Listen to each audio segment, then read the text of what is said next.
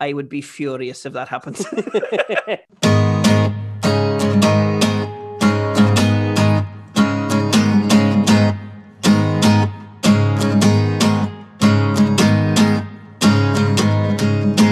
Hello and welcome to Injury Time. My name is Jordan Robinson, I'm Darren Matthews. and we have had uh, yeah, it's it's been uh, one of these weeks where uh, normally when I'm trying to suss out what we're going to talk about in the intro, uh, it can sometimes get like a bit a, a bit dire in the amount of things that we can talk about that number one we find interesting.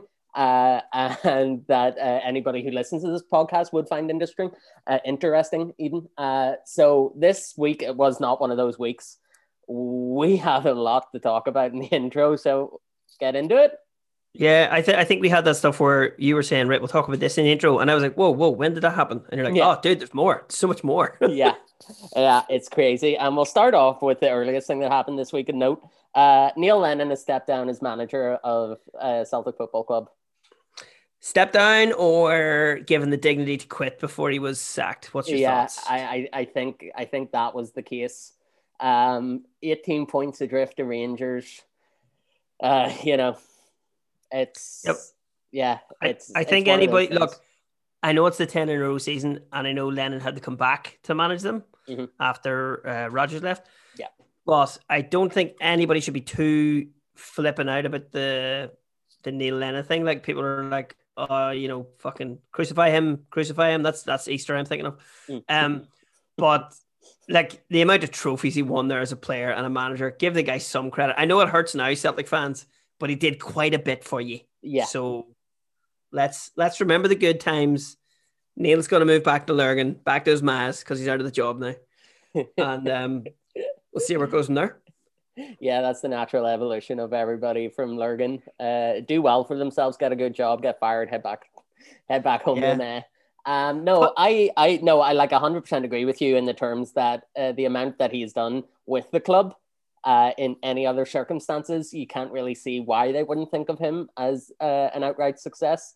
I mean, like for example, like Alan Shearer was the manager when Newcastle got relegated, uh, and I know technically it wasn't his fault, but he didn't really help matters. Like a brand new manager, like to the system, uh, it, it didn't really help. But with uh, Neil Lennon, I think it's inevitable that people will only remember uh, the fact that he lost the ten in a row, uh, ten in a row season. Yeah. And uh, number one, Rangers fans won't let Celtic fans forget that for several hundred years.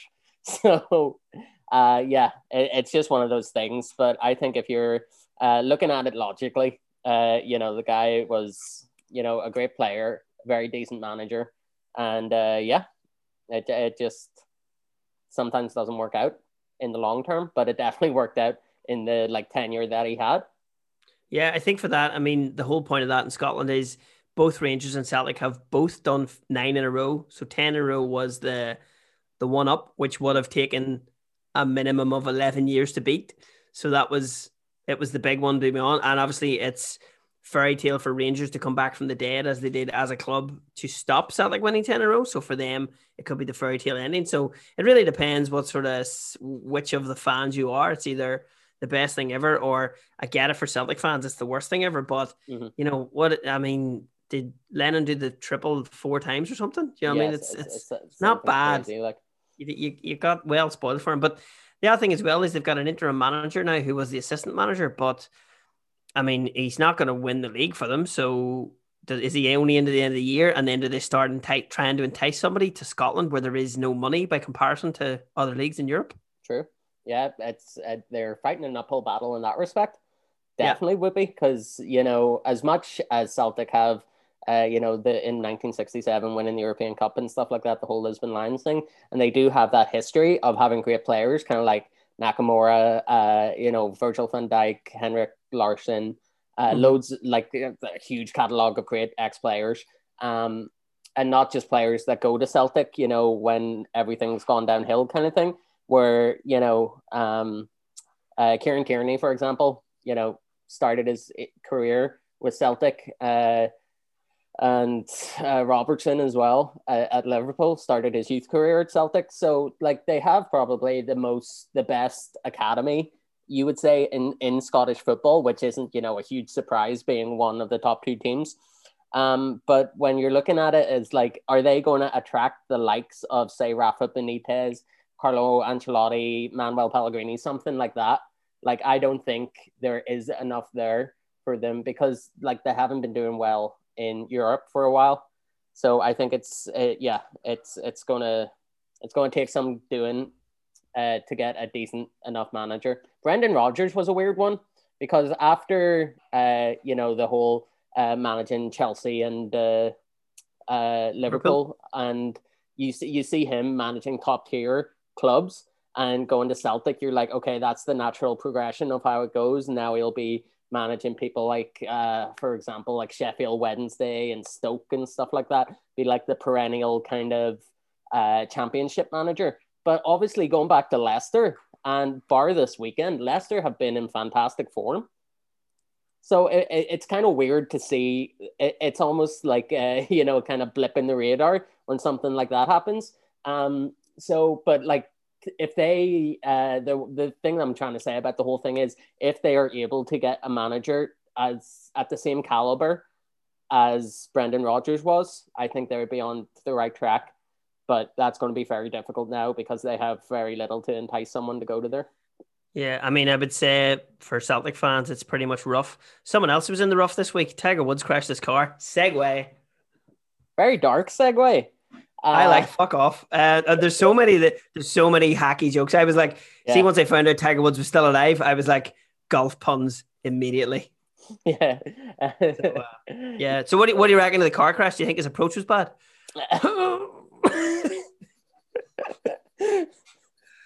Okay, that was was that worse than you thought it was going to be? Oh, you should have seen Tiger Woods on Saturday. There, he fucking died in the bunker. Oh, was come on, he's not dead. That doesn't work. It would have. It would have. Uh, I love as well that anyone who's ever seen Jordan's stand up to call my jokes dark is reaching. That, that yeah, that, that that was one of the. I'm not going to say criticisms, but somebody noticed that you're going more dark now that you've been hanging out oh, with me for too long. Yeah. Good luck getting booked. it's incredibly Probably. difficult uh, when all you do is talk about abortion. Um, uh, so yes, Tiger Woods was in a car crash and he did not die. That is the amount of information we have on it in the minute. Um, he is reportedly in good spirits uh, after coming out of surgery. Um, it, there isn't a whole bunch known about the actual crash, whether it was caused uh, by prescription medication that he was on, or if it was like alcohol fueled or whatever it was.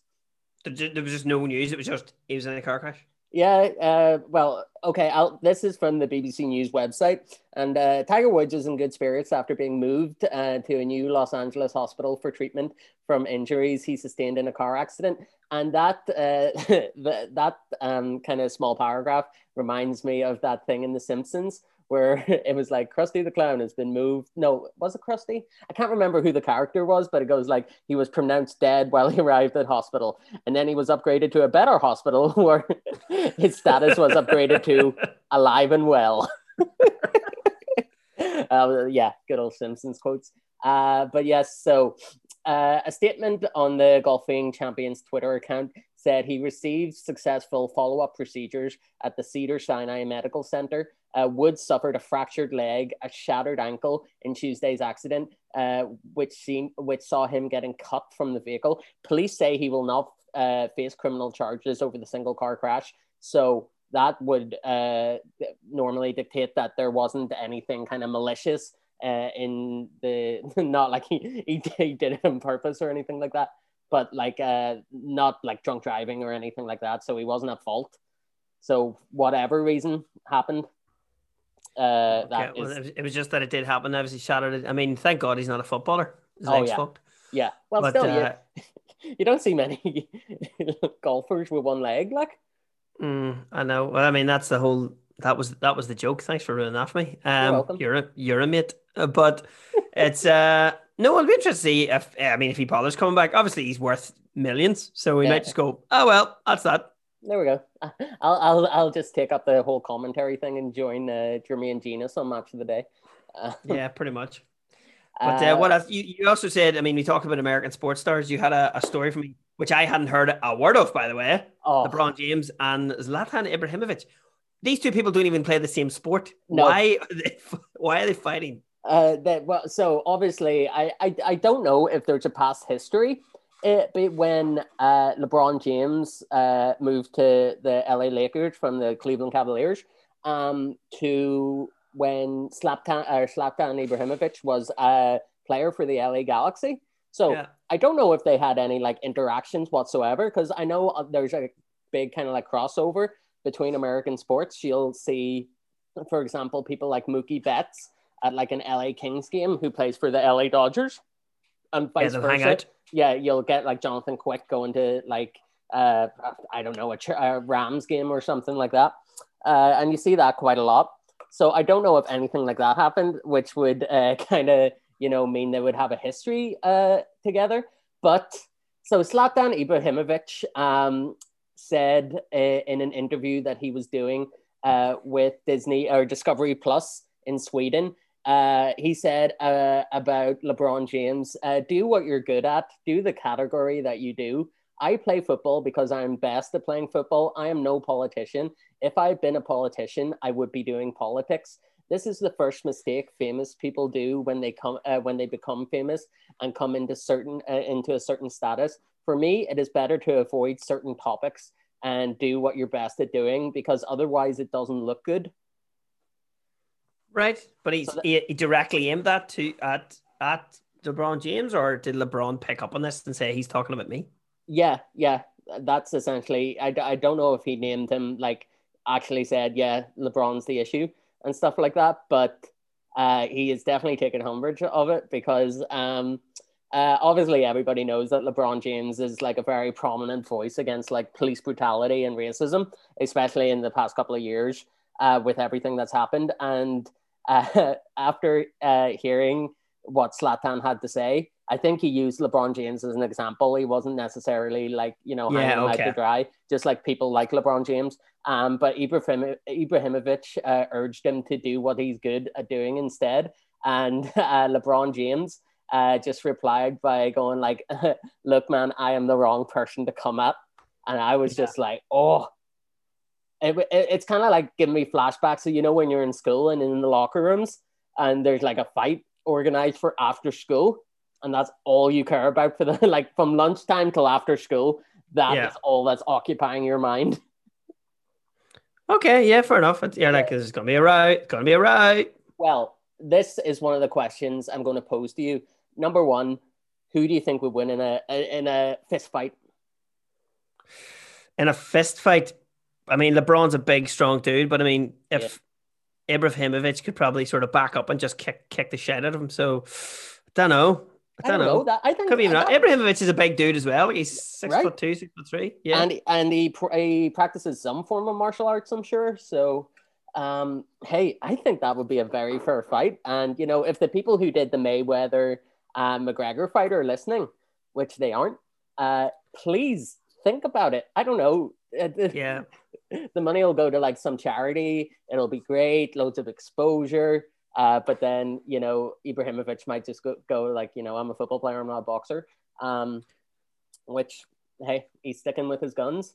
Yeah. Uh, but Weirdly enough, like this is coming up, and this was a joke 20 years ago in the movie BASEketball, Mhm. which was to make sports more exciting. They tried interleague play. When that didn't work, they tried intersports play, and it shows like an American football player tackling a baseball player. So this is the shit we're actually doing now for entertainment. We have a fucking boxer fighting someone who's on YouTube. Yeah, you know I oh, mean? yeah, So, yeah. That is- was. we were actually going to talk about that in a previous episode, but it just boils my blood too much to. Yeah. Oh, I Logan Paul, I can halfway stomach, but Jake Paul, I I want him dead. I want his ho- uh, his dog dead. I want his cat dead. I want his Yeah. wife and children dead. But what was Oh, all right, Don Corleone, settle down. no, that's another Simpsons quote. It was like, uh, "What came first, the cat or the dog?" Yeah. uh, but yeah, so uh, my other question that I was going to ask you was who whose side you got in this in terms of oh you, well in terms of like you agree with that person Slapdan or LeBron Um, I would probably go Zlatan on that one. Not not just because he's a, a former United player, but I do agree that I mean, look, if people have have an educated opinion on something, that's your opinion. You work away, it's great. But I think when somebody comes out, um, just because they are rich or famous and says something stupid, you're like that doesn't get you a buy ball, by because you've said something daft. Like one of the big ones I think that was pointed out great um during the I think it was the Black Lives Matter, which was actually a very important thing and that should have been spoken up about. LeBron James was like, "Uh, this is worse than slavery," and then somebody pointed out that LeBron James has a clothing line with Nike, so we probably shouldn't be talking about slavery. Mm. Yeah, but, I mean, like, right, I just want to check: is it okay if the little brown kids make your stuff? Is that okay? Oh yeah, no, no, that's totally fine, totally fine. Cut yeah. costs and all that kind of stuff. Yeah, uh, yeah. Um, I mean, like in terms of like, there's going to be some hypocrisy in most of these kind of like mason, uh, not Masonic, but kind of like Messiah-like people. Uh, and a lot of people look up to people like LeBron James, and that's why I'm actually on the other side of the debate than you. I think it's very important for somebody, especially from someone from like you know the background that he is from, uh, being uh, African American and becoming like the next Michael Jordan, which isn't a great example because he was also African American. Uh, but uh, you know, like coming into sport, completely dominating it for years, being like one of the not not only highest paid, but kind of like the most decorated uh, sports people in not only his sport but in terms of like kind of the whole realm of sport, uh, popular sport that is. And I think uh, not only is it a, a, good thing that people are necessarily um, uh, using their voice for something that they believe in. Um, uh, but also, I think that it's a thing that more people should be doing. The likes of your Colin Kaepernick's taking a knee during the national anthem for police brutality, and this was before George Floyd and the whole, um, you know, Black Lives Matter uh, rally really like kind of ramped up um, during lock- the first lockdown.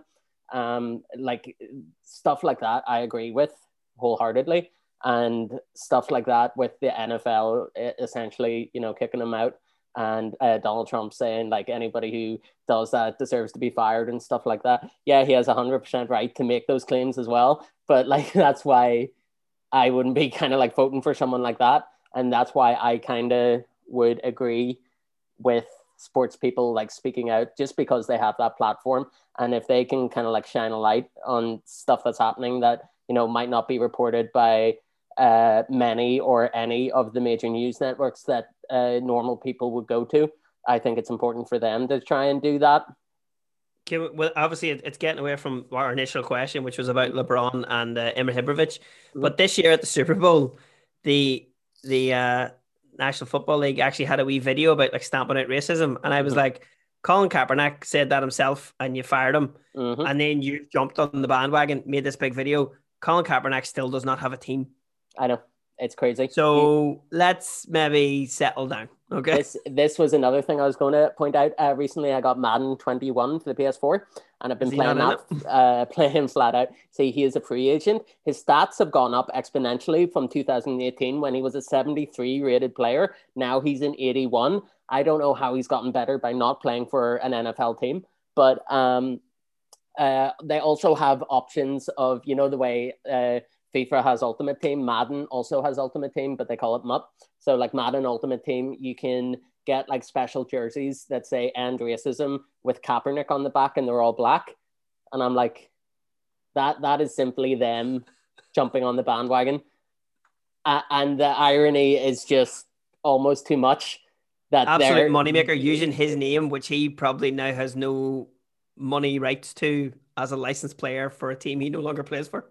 Yeah it's it boggles my mind. Uh, but uh, I would say, um, just to just to put the final nail in the coffin here, um, is I I I kind of see that as very out of character for Zlatan. I would have said he would be in the absolute opposite. Yeah, well, you know what? Here, look, let's face it. If he's going to have a documentary to promote, you want press, you want controversy, mm. but not in, but not in a really bad way. It's not yeah. like Oh, I see he's in the news because he uh, broke a dude's leg. Like, oh, yeah. Oh, fuck. yeah, because he torched an orphanage or something like that. Yeah, beat up a pensioner. Like Jesus. yeah. Um, yeah, but it's it's one of those things where you just go like, oh, Okay. Yeah, I want to see that well, fight. Make it happen, Don. Is Don King still alive? I don't know. I don't know. Resurrect Maybe him. if his if his zombie could uh zombie could maybe organize that fight and then do you know what I mean? Uh, and then we, we could get him to do like a segue for us where we could introduce this week in sport. That exactly. That would be great if we were going into this week in sport, but we ain't because we got questions this week. Yes. Oh yeah, okay. Wait, you know what? This is something a lot of podcasts do. Um, we I don't think we didn't either. We forgot to ask, or we're worried no one would ask. But Yeah. it turns out we've got plenty of questions, so it's yeah, great. yeah, we've Thank got you. enough. Um, this isn't really a sports question, but uh, what do you two prefer? Is it FIFA or Pro Evolution Soccer? I, I, because I actually play football. I don't play any computerized football. I uh, my computer games are usually war based because I can't shoot a gun in real life, but I can go kick a ball. So you can order, you can ask this one, or you can answer this one for me, Jordan, please. I, I will. I will field this one. Uh, basically, uh, uh, gameplay wise, PES is superior. Every single other aspect, FIFA is far superior. So that's why, like, I have both, but I would always tend to play FIFA. Um, uh, where I like, I it used when I was younger, it felt like you know it was a Pepsi versus Coke type thing. Where Yeah. the and now it just feels kind of like you know McDonald's against Burger King. Who goes to Burger King when there's McDonald's available? I think if I remember if I remember correctly, when I actually did play computer games many many years ago, they were sort of very similar. And then somebody told me, obviously after I had stopped playing games for years, that Pro Evo was way better than FIFA. See, that's what I was told. And uh, when I got the recent, uh, um, well, it's kind of weird kind of setup that Pro Evo did this year. They did kind of like an update for uh, Pro Evo 2020. Um, so it was like it was much cheaper. It was still like 21 quid for an update, which is it's it's still kind of like a foreign concept to me. And apparently, not much has changed either. Um, but the good thing about uh, Pro Evo is that uh, you're able to get like different mods. So, for example, uh, I got a mod of the NIFL Premiership. So I can literally play as the players of Crusaders. Uh, I can actually score a goal, so I'm already much better than them. Uh, Yeah. And you can play like the full league. Uh, and, and like Windsor Park is a proper like stadium that you can go into, Sea View, the showgrounds, the Oval. It's really cool. Um, so for that aspect, um, you know, Pro Evo has it, but I think FIFA just ticks too many boxes for it not to be the winner in that one. Would you agree? You agree. Good. um, I'm I'm just believing everything you tell me, like when we record anything. Jordan. exactly right. Um, what American sport don't you like? Ah, now this is a this is a Hmm. tricky question for me. Um, because would you describe you wouldn't normally describe, say, golf or tennis as an American sport? No, I mean they're they're worldwide. I'm, I'm guessing they mean by creation of basketball, American football, or baseball. Out of the Mm. three of those, probably baseball's like cricket. It's great if you're only watching highlight reels. Mm, Actually, going actually going to a baseball game is fun because you're basically on the piss for about five hours. Mm. But try sitting at home trying to watch a baseball game, like obviously basketball is end to end. yeah, it's so fast. American football can sometimes fucking drag on when it takes them, but they obviously they have the clock to keep them moving and setting up. Mhm. So probably out of the three, out for excitement wise, probably oh Jesus, probably baseball for not that I don't like it, it's just the least Mhm. favorite. It just takes so fucking long. But when you are there and when there's a bottom of the ninth and a big pitch and you know, or somebody hits a home run, those are massive occasions, but they just don't happen as much as you'd want when you're watching a game. If that makes sense. I've been to about five different baseball games in uh, America. So, like Major League Baseball, the highest uh, standard of baseball you can get. And I am yet to see a home run from Oh, five not games. one. Not Uh, one. And it's really annoying. Uh, but hey, I was lucky enough. I when I lived in Toronto, Josh Donaldson, the bringer of the rain, MVP 2015, was there, and he was just famous for being like, "Smack, all right, that'll do." He walk Mm. off. Yeah, that's how they do it there. Um, Yeah. For my answer, I'm going to kind of invert the question slightly uh, because I'm a tricky bastard. Uh, I'm taking American sport as meaning all of North America. Uh, and therefore, I am uh, going to say that my least favorite sport is lacrosse. Canadian national sport. True. Very good. Very good pub quiz question if anybody's looking to make a pub quiz. Um, Everybody says ice hockey. Yeah. I know, right? Uh, so obviously, I'm a huge fan of uh, baseball, American football, and ice hockey. Huge fan.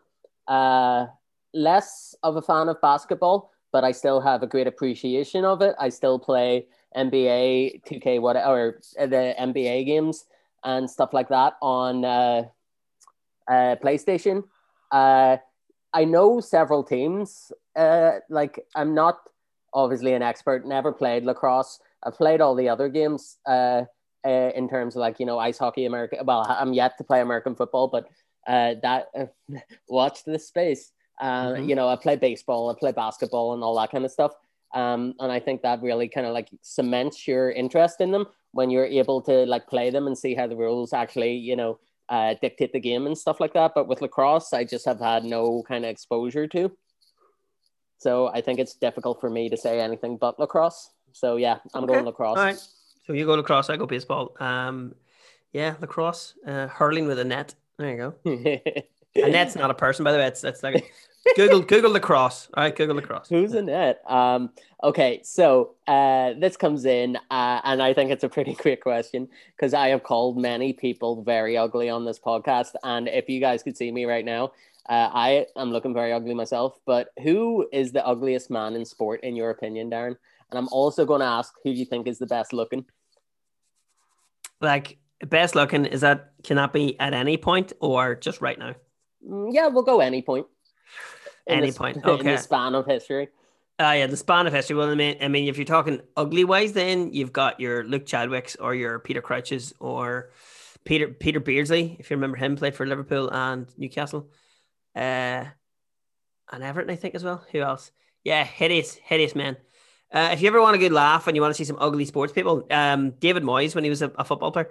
Oh, there's yeah, yeah. Uh, for Dunfermline. There's a Twitter. There's a Twitter page, um, basically called I think it's footballers not aging well or something, and it's people who are basically in their twenties, but it's their football sticker photos from the 1980s, and these dudes look fucked, and it'll say their name, and then they're at that point when this photo was taken, they're like 26, and you're like, holy shit, like these people look like they've been fucking working in mines all their lives, not playing for Sheffield Wednesday. You know what I mean? yeah. So uh, yeah. if you had to nail so, one down for, so there's only one you can pick. Ugliest, Luke Chadwick. Luke, Luke Chadwick, Chadwick had a had a bowl cut and his teeth were fucked. You know what I mean? Yeah. Um, and the prettiest now. Who do you think's the most attractive man in sport? not even that I think they're the most attractive, but someone who is a pretty boy and is obviously ripped and the, the, the body beautiful is Ronaldo, probably. Yeah, yeah, yeah. I was going to guess um, you were going to say that. For absolutely, for absolutely just being, and it seems like a, a, bit of a lovely bloke, but also being golden balls himself, David Beckham, handsome man. He is incredibly handsome. Mm-hmm. Uh, Gets getting better with age, like a fine wine. I know, right? Um, and you know, still not leaving the game behind, being the managing director of uh, Inter Miami FC. Yeah, pretty much. What about you? Who's your picks? Who's who's ugliest? Who's who's right? Uh, a couple of issues because I have one that sits in both camps for me. Um, a uh, former uh, a French international rugby player, uh, Sebastien Chabal. Oh yeah. Oh man. The beast, Chabal. Oh, he yeah, one of my favorite rugby players of all time an absolute unit. And so he's got a foot in each camp for me of being either the ugliest or the best looking, um, which I think that's the first time anyone has ever described Chabal as either. Uh, but, but, if then... you if you want to, I mean, to give your story context, mm-hmm. he was absolutely an absolute unit on the field. Long flowing hair, the big beard, look kind of scary. Why they call him the Beast? Yeah. Huge dude. After rugby, fashion designer, so mm-hmm. he looks tip top all the time. He's always in like custom suits and Man he's a he's a handsome man, and he's French as well. They just they have a, a, certain je ne sais quoi. Thank you very much for that usage. Very good. Yeah. Uh, so for uh, to take the uh, uh, the title of the ugliest man in sport for me, I think I am either going to go with Jonjo Shelvey or Robert Earnshaw, staying in the realm of football. But I'm going to go Robert Earnshaw because his head kind of looks like you know Roger from American Dad. and I feel really bad if there's something medically wrong with him but I'm pretty sure there's not, and it's just uh, a freak kind of deep, uh, like this weird kind of like I don't know bulbous head. Um, so yeah, what is it? I know it's it's always bald people as well. So what is it? Mm. Is it Shelvey was called Voldemort? Wasn't that what the yeah. fans were singing? Yeah, the West Ham and fans. Then what did we call the? Oh, what did we call the famous referee? He was on like oh yeah, the, the, Italian one. Is it Pepe Platini? something. Yeah, something Yeah. like that. Um, yeah. Oh, man. he was not a oil painting like. Um, but yeah, the the West Ham fans chanting, "He's coming for you! He's coming for you! Harry Potter! He's coming for you!" Yeah. uh, now that's the kind of chanting I can get behind. Um, but for the most attractive man in sport, um, uh, this is a bit of a deep cut. Uh, I'm going Diego. You remember he used to play for Bremen and uh, he, he used to play for Bremen and Galatasaray, Brazilian midfielder, number 10. Yeah, I'm- actually looking now. I'm just gonna have we have we joke here. It's a good laugh as well because whenever you type in like Diego Bremen, it, it comes up like it's somebody's name, but his name was just Diego because obviously he's Brazilian. They only have one name. One name, yeah. Uh, Yeah, oh yeah. yeah, look at him. He's fantastic. yeah, he's he's a good looking boy. Uh, and Yeah. also like he's still playing. Uh, I think he's playing for is it Fluminense in Brazil?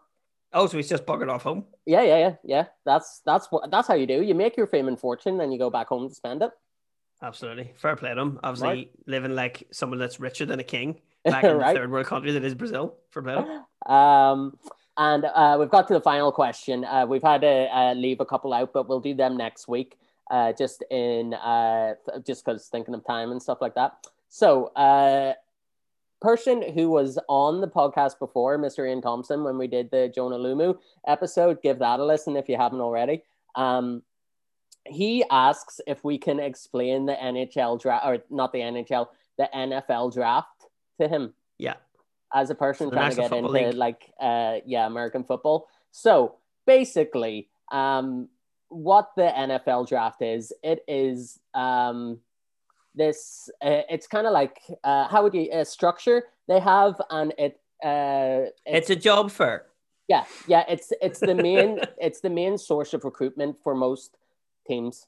So uh, instead of you know looking uh, for free agents and stuff like that uh, you'll get people who are fresh out of college um, uh, people who have attended an nfl combine uh, which is uh, where they kind of like test your attributes and stuff like that and give you a ranking and you know um, you tend to go higher up in the draft the higher the rank you have um, and that's just like you know athletic ability and stuff like that. So basically, uh, it No, no, starts. hang off- on. We should be say as well. That's not to be confused with a Columbine, which is a school shooting. So oh yes, uh, and a harvester. Um, no, that's a combine.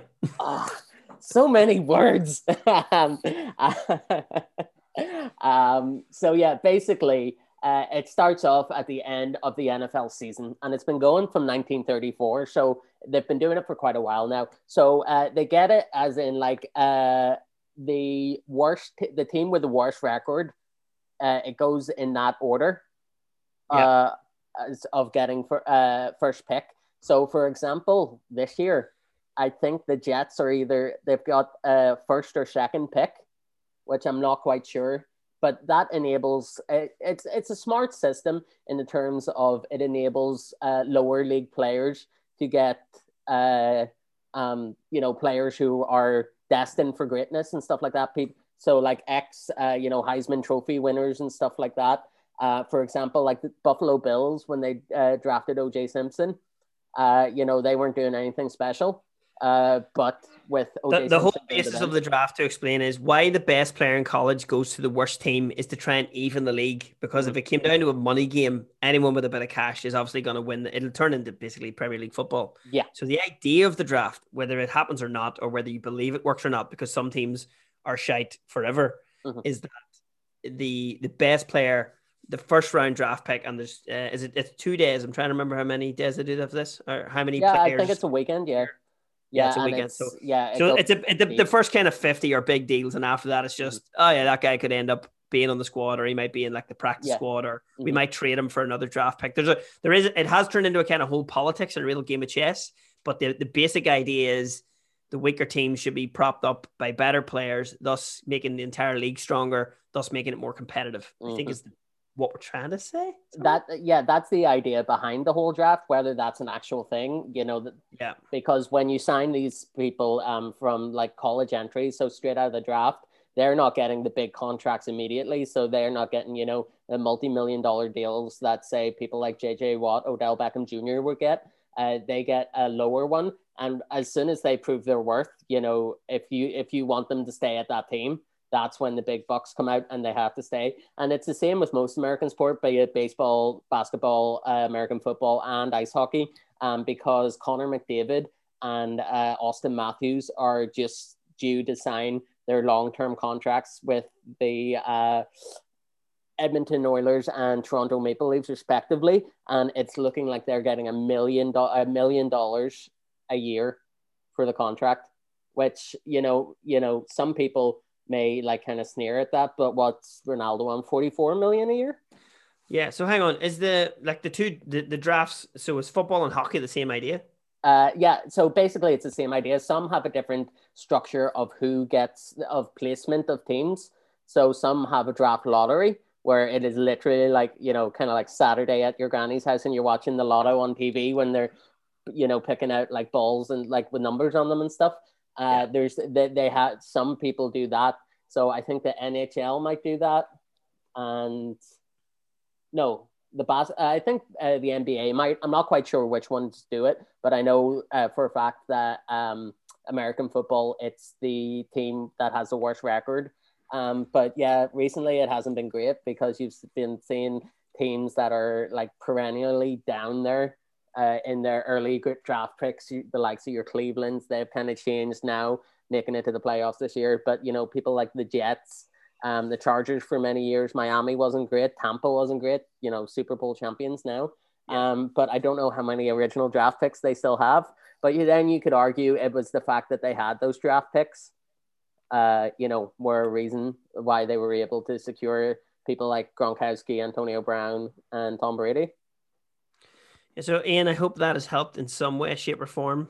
And that is the perfect way to bring us in to this week in sport. This week in sport. So, uh, starting this week in sport, we'll start off on Tuesday night. Um, we'll start. Do you want to start with the Premiership? I think that's best. Yeah, let's go Premiership, man. Um, yeah, it was a bit of an upset for me. Um, Southampton getting beat 3 0 by Leeds. Yeah, it's upsetting as well, probably because obviously like Danny Ings and Minamino have been on fire, and Leeds' is all-out attack system, which we really find it difficult to criticize because uh, it worked really well this time. Yeah, so, exactly. that, and that was the only Premier League game on that night as well. So exactly. Like, But and it was also weird that you know it was nil nil in the first half, but the only thing of note happening was Vestergaard getting the yellow card. But at, yeah. like just after the break on the 47th minute, uh, Bamford scores former Crusaders player Stuart Dallas also scored, and then Raphinha at the end. So yeah, so three three out of nothing basically, which was good. Very strange, uh, but yeah, that's as we've said many times. That's you know the that's the upside of having a very attacking team, kind of like Leeds are set up as. So yeah. Uh, now this is interesting.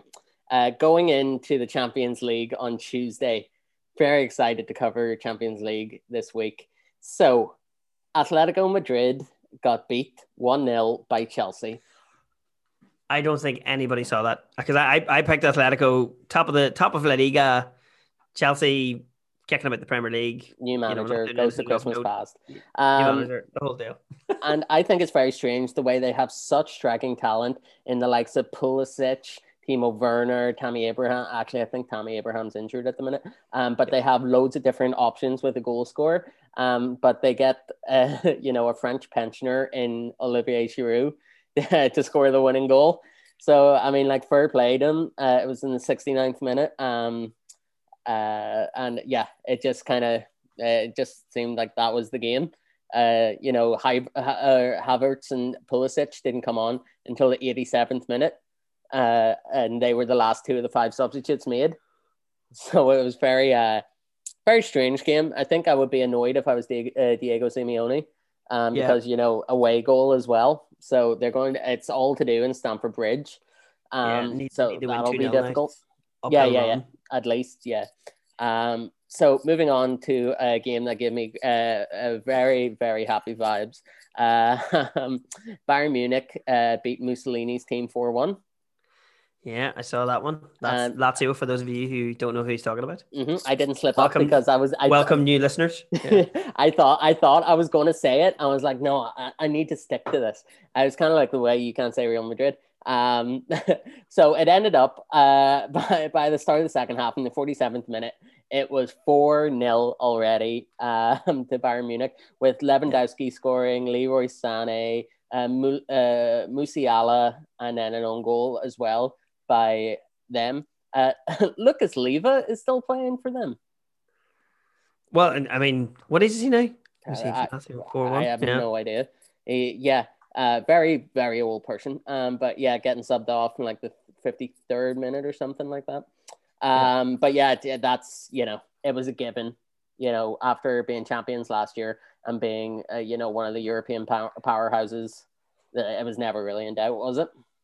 Mm, no, well, not not from that to go into as well, because and then of course, whenever that leads on to um Wednesday, that is the, that's Oh. you have to read that one because that's the team I can't say. Exactly. Well, we'll uh, go over the um, the Northern Irish Football Premiership first. Oh, it was a Premiership on Tuesday. Yes, sorry. sorry. Uh-huh. And I'll I'll I'll let you guess this, uh, Darren. But what was the score in the Portadown Larne game? Portadown v Larne. Yeah.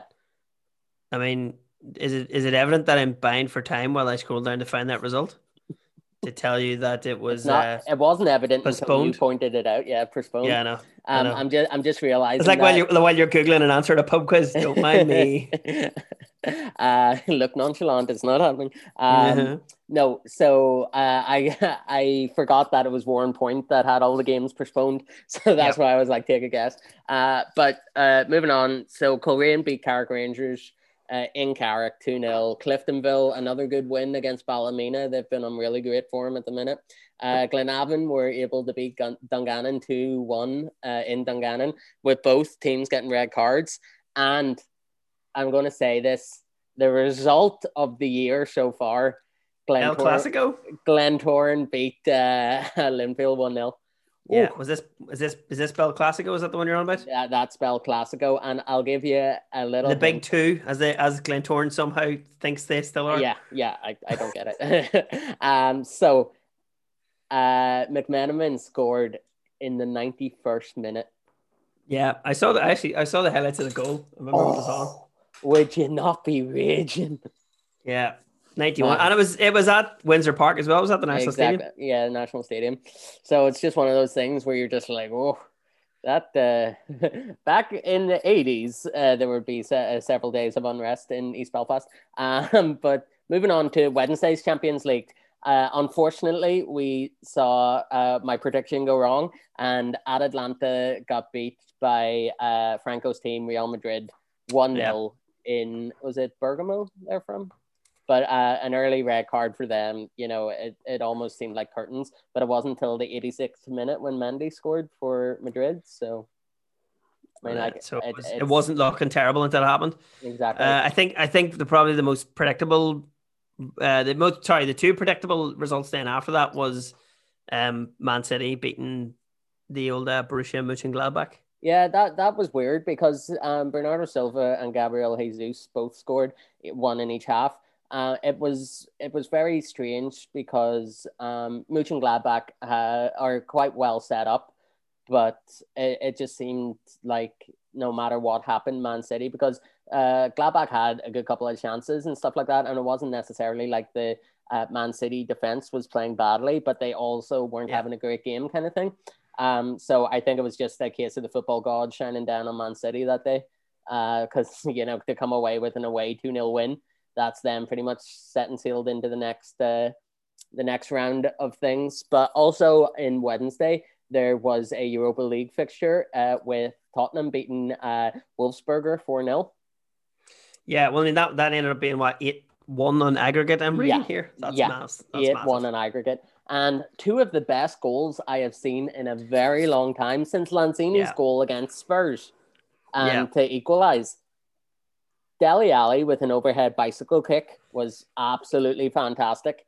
And Yeah, th- I I haven't seen Dele Alli in a wee while. What is going on? I mean, obviously he hasn't been to his barbers because Yeah. he looks mental. Mhm, yeah, So no, uh, yeah, but no, great goal, great goal, and proving him trying to prove why he should be playing probably. So Exactly. He really fell out of favor with Mourinho as soon as Pochettino left. So, Yeah. uh, yeah, he seems to be really kind of, I don't know, cementing himself in uh, the lineup and being a contender. But saying that, Gareth Bale hasn't had a great start to the season either. Uh, my controversial point for the whole podcast today is that I actually think Gareth Bale's goal on uh, Wednesday night was better than Dele Alli's. It was Okay. just so sweetly hit, and I'm like, those Yeah. are the goals. You're just like, this is dominance. This is a team dominating another team, and I don't care. I I know they're kind of like they're not, you know, AC Milan, you know, like back in the '90s or whatever. They're not Real Madrid. They're not Barcelona. They're Wolfsberger FC. They're they're. It's not a huge club. Still, Yeah. utterly fantastic goal. Most of the good goals Payet scored were against uh, Julian Speroni against Crystal Palace. So, you know, a good goal is a good goal. It doesn't matter what keeper's in net. I'm just going to say that. Obviously, it makes it a lot sweeter when it's the likes, of, you know, De Gea, Manuel Neuer, uh, all black in nets and stuff like that. But yeah, fantastic goal and fair play to him. That's what I say. Yeah, I think we're going to move on to obviously my least favorite part of the week, which is the 87 games in the Europa League that's played on Thursday night. So do you wanna do you wanna pick a few favorites there as you're as you're whizzing down? I'll I'll pick out ones that sort of obviously left things a wee bit tighter, which was Arsenal won uh, three two, which ended up being four three in aggregate. So They just kind it. of just got through their round. Um, Ajax beat Lille, Napoli beat Granada, uh, Rangers five two, Royal Antwerp. So they went through nine five. That's nine goals in two uh, two games for In Rangers. Europe That's as pretty well. good for them. in Europe as well. So normally Scottish teams get the Europe and are quickly dispatched. So Mhm. not not fucking bad from a Scottish team. Uh, Villarreal Exactly. beat Salzburg. Young Boys Leverkusen. Dynamo Kiev beat Club Bruges 1 0. A lot of 1 0s, 2 0s, not mad. Mm. And then, of course, the fucking most boring game, which I actually watched out of all the games I could have watched. United, after beating Real so Sociedad 4 4 0 the last game, uh, nil nil in fucking Old Trafford. Uh, it fucking happens, man. Uh, a couple of interesting talking points from uh, Thursday's games is that while Napoli did beat Granada 2 1, Granada still go through because of the Yeah. previous 2 0 win. Uh, so obviously, not very happy in Naples right now. Is it Gattuso? Yeah, Gattuso is uh, their manager at the minute. Uh, Yeah, I'm just and- saying. I think every everybody who went through was already kind of that. They were the only team that won but didn't go through. Everyone else was obviously just topping up from their their previous. yeah, and the uh, AC Milan Red Star Belgrade match. That he had the win on the on the away goal. Yeah, that's crazy. It was nil nil the first match or one one the first match, wasn't it? And Yeah, obviously so. one one uh, on Thursday there. So I, I you hate to see that, don't you? I when it's decided, but you're Yeah. like, let them have penalties for fuck's sake. Exactly. Go down to penalties, like uh yeah. Uh, I mean like Ajax, Lille were the probably the strongest side in qualifications. So that's uh, that's a big thing that they're out, and you know European giants in Ajax, oh, well sleeping giants probably is the best way to describe them now. Um, Roma are through. Leicester are out, uh, getting put out by Slavia Prague. Thomas, so check yourself before you wreck yourself. Uh, ex club. So very interesting. Uh, no, actually PSV won two one, but Olympiacos uh, went through. So Greek champions are through to the next round. So yeah, Yeah. very interesting. Um, I, I think come the next round of Europa League games, it'll be easier and a lot more enjoyable for us having to cover Yeah, when we, when we get the draws in, probably that'll be um, once we know once we know who's playing who, it should be a bit easier because I mean that was all the games that was on um, Thursday stuff we actually cover, which was obviously a big recovery. So if we go to Friday's games, the Northern Ireland uh, Football League, Yes, Linfield had to play Alarm, which was a big one after them losing to Glentoran earlier in the week. First, uh, first versus second. Uh, they needed the Yeah. points really. Uh, they needed to get uh, like the press of David Je- or not David Jeffrey, sorry, David Healy's back. Mhm. Um, which was a thing that you know he hasn't really experienced at all in his career at Linfield because they've just been you know winning leagues, winning games, no problem. Um, but yeah, they came away with the two one win. Uh, it, it, it's sad to see because Larne, you know, came from no nowhere, um, you know, top of the league and stuff like that, playing very well, playing attractive football. Uh, and the past couple of games, they've been, you know, kind of faltering a bit with losing their last two uh, to Linfield and Cliftonville. And if, like, I, I, I'm trying not to be super critical because those are two big teams that you're losing to. Um, but you know, like drawing with Portadown and Warrenpoint. Yes, Warrenpoint are doing much better this season, but uh, you know, those are the games you have to win. Portadown at home. Uh, you know, Glentoran, the one-one, that was a tough loss, and Coleraine are now second in the league. So you can, you know, there's a. I don't, I don't think you should be too annoyed by that, but especially drawing with Crusaders this year. Crusaders are not playing great, so that's a case you could say they should have won, getting beat by Ballymena, but then also being able to beat Linfield three one. It's a very weird season. Um, They're dro- like they're dropping points in weird places where you Yeah. wouldn't expect it. So yeah, that that's a good way to explain it. Yeah. I actually thought of one just before we move on to Saturday's Premier League. I thought of one the other day. Um, whenever you talked about Bell Classico, I was thinking, Yeah. uh, you know, other games that have names. So there's obviously that comes from El Clasico, Oh, El which is the the uh, the Spanish league. Mhm. Whenever uh, Franco's team play Barcelona, it nearly said their name. Uh, there's another couple of those as well. So whenever Donegal Celtic used to play Cliftonville, that was El Catholico. And whenever whenever Newry, is that as good as it? yeah, like Whenever Newry used to play Warrenpoint, that became known as the Mourne Ultimatum. So there you go. Oh my fucking Christ, that is amazing. Credit, credit to that one. I think uh, Gareth McCullough at the Newry Reporter came up with that one. So I want to shake good. that man's hand. I will. I will tag him in this episode and explain that one. Excellent. Get him on the podcast. Um, there's also, I forgot to tell you the name that I'm not really allowed to say. I might bleep it out in the podcast, but uh, Crusaders against Cliftonville is called El Spastico.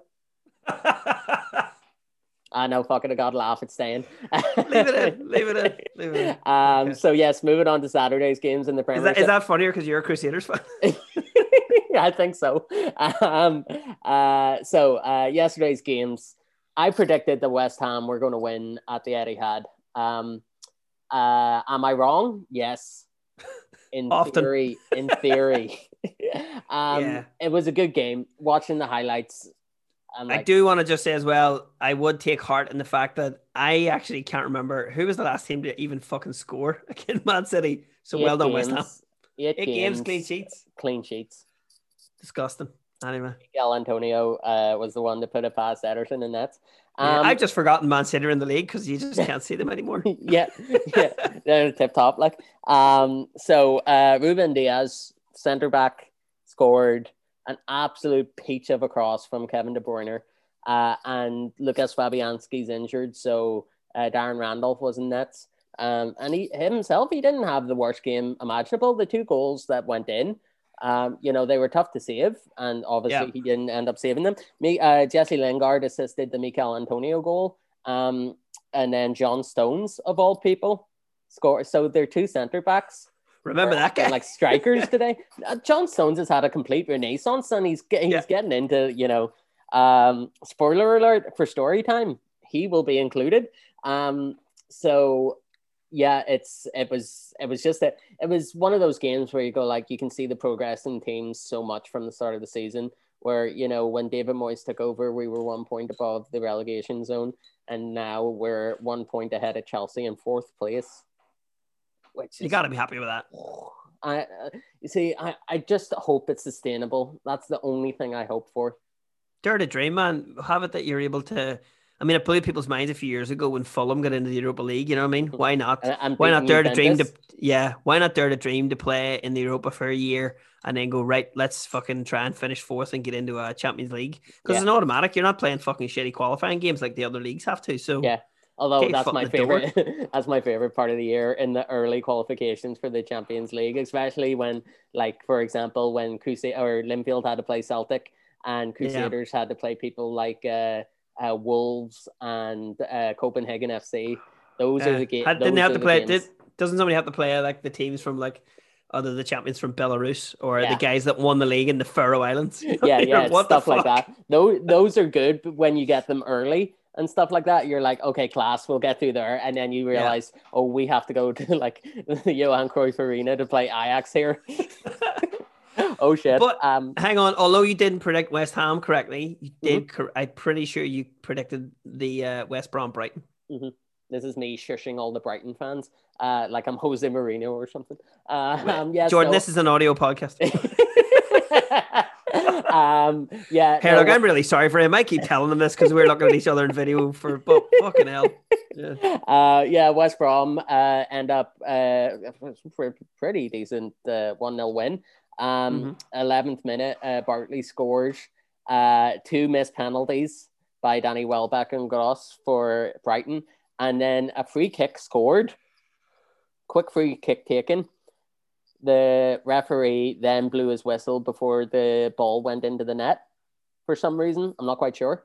Uh, and it ended up the goal not standing, which in itself is fucking ridiculous. The way it transpired, watching it in match of the day, you're like, how is this man paid a referee? I don't understand it. Like, Yeah.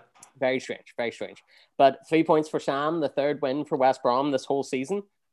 You know, do uh, Fulham have a bit of competition from behind them? Uh, well, Fulham, I, I think I read their record today was only one loss in the last seven. So, Playing well. see, when we said that, that should have been the one that you fucking went to the bookies with a fiver with. You know what I mean? Yeah, I really should. I'm doing it next Yeah. season. Um. So after beating Southampton 3 0 uh, there during the week, uh, Aston Villa beat Leeds uh, 1 0 with El Yeah. Ghazi scoring in the first half, first five minutes, and then absolutely nothing until the second half where there's a couple of substitutions and yellow cards and stuff like that. But yeah, as we said time and time again, you live by the sword, you die by the sword. Yeah. And then, of course, then the other team who Fulham are obviously chasing down now. Mm-hmm. Newcastle dropped two points against Wolves, and well, they got a draw. I think when you're at that part of the league for Newcastle, it's not that you're not dropping points. You're you're not dropping two points. You're getting one Yeah, because there's so many sort of fuck ups and losses. So yeah, we draw with Wolves. Um, I I kind of I like Wolves. I sort of No, I I like seeing them doing well because they're they're a proper. I think Wolves are a proper. We've got no money, but you're fuck it kind of Yeah. club. Exactly. And they have some deep, very decent players, like obviously Yeah. Raul Jimenez, who's out injured at the minute. Um, but uh, people like Fabio Silva, the young Portuguese striker that they got from Porto, um, I think uh, like he is. I would definitely put him in the Portuguese squad for the Euros. Not only that, but uh, I I definitely think he will be a talent. Uh, not that I have any scouting background or anything like that. Uh, I mean, like I used to sign him for FIFA when he first came there because he always like no matter what loan deal you put in, if you were playing for Grimsby or whatever, he would go to you when like other people like Harvey Elliott in Liverpool wouldn't go.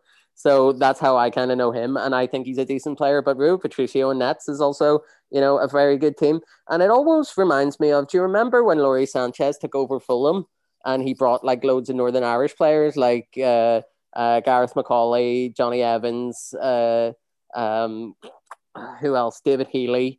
Uh, all they he brought them when he was managing Fulham, and he Yeah. essentially turned the starting eleven into like Northern Irish team players. I feel like Wolves, uh, like uh, was it Nelios Esperanto or whatever his name is?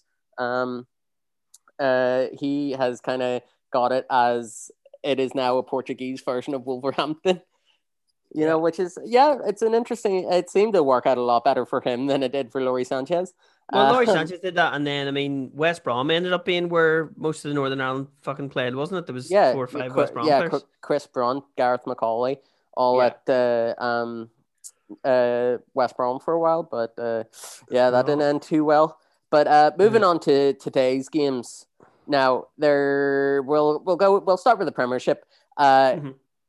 Fulham picked up a point at Crystal Palace. Yeah, just Finished- more, just keeps ticking. Exactly, finished nil nil at uh, Selhurst Park. Now, this is now this is such a change from if you're talking about this ten years ago. But Arsenal are the underdogs playing Leicester, and they come away with the three one win from Yeah, King Power. That that was a big result for Mikel Arteta's man. Like, yeah, definitely big for Arsenal to pull out a performance like that to, to score three one at Leicester, and then just for Arsenal to score three goals at present. I don't feel like exactly. they have maybe not the is it the striking part, is it the want to do it? But I think Leicester have been fucking great this year. So Yeah. uh, fair play. If you're going to beat any team, I think Leicester are going to be hard to beat. I think the last team I saw kind of beat them comfortably was Man City. Mhm. So Or us four 0 Yeah. at the start of the season, but everybody seems to forget that. at Um, start of the year, nobody cares. uh, yeah, but it was so weird. Even David Luiz got the first equalizing goal for Arsenal. Yeah, that was weird. Yeah, because Leicester scored first, and Yeah, then Tillman I think the two. Arsenal goals were right before halftime, and then one was right after halftime, and then just Mhm. nothing else. Yeah, so on the 40th minute, David Luiz scores, uh, and then a penalty on the 47th minute, uh, as in like two minutes of added time. Uh, Lacazette ends up scoring the penalty, and then Nicolas Pepe scores in the 52nd minute. And they didn't bring Aubameyang on until the 84th minute, which is, uh, Is very he- strange. Is he hurt or were they just the guys were Uh, obviously winning, so let him have a run about there? Yeah, I'm not quite sure. Um, what the I know he hasn't been in the best form recently, so Yeah. I, don't, I, don't, I don't know if there there's an issue with that. Um, but Tottenham ended up winning four 0 at uh, at home against Burnley with uh, just as we say it, it's almost like you know, it's almost like clockwork. As soon as we say, uh, you know, actually, I don't think this was a good move for this certain player to go to this club, they instantly start taking off in like an upward trajectory with Gareth Bale scoring twice. Uh, once in the second minute uh, with an assist from Heung-min Son, uh, Harry Kane scoring the 15th, and then Lucas. So it's 3 0 at halftime, pretty much curtains from then on out. Yeah. Uh, but just after the half, uh, Gareth Bale scores again with Heung-min Son uh, assisting. So Heung-min Son got two assists, and Gareth Bale uh, got one of them. So two goals for Gareth Bale and one assist after playing against Wolfsberger. That has obviously done his uh, confidence wonders. And Absolutely. I definitely think that's the that's the remedy for the back uh, the kind of back four problems they've been having with you know people like Reguilón area uh, Aurier, Sanchez, Otto and stuff like that. Uh, they've got Højbjerg and Ndombele as the two like kind of central defensive midfielders, but the team is being led 100% by the striking force of Gareth Bale, Heung-min Son, Lucas, and Harry Kane. What was brilliant was literally two weeks ago, Tottenham fans on Twitter, which is one of the ones I clicked into, and it was um, what was it? It was pretty much fuck off Mourinho and take Dara with you. And I was like, just because he speaks Portuguese, come on. Exactly. Come on. Come on. The man. Yeah, and then I was gonna say, so yeah, what was that? Four, yeah, four nil today, and then I- a game I actually watched was, of course, because now here's something that I always give you grief for, which is whenever you say a nil nil was good, I, I I have to apologize because today's nil nil was actually all right. It was a decent, it was, it was- it was a good game. Now, obviously, you want to see somebody score, and obviously, you want to see fucking your team win, of course. but it was actually good. A bit of you know, bit of end to end stuff. There was some fucking good play, a couple of good chances. There was a, a penalty claim, all that kind of stuff. So there's a Yeah, I'm penalty that the, v, the VAR told the ref to give the penalty, and the ref went and watched it himself and said, "No, I'm not giving it." So he overrode, overwritten the Overruled, yeah. decision. Um, Overruled it. Sorry, yeah. Yeah.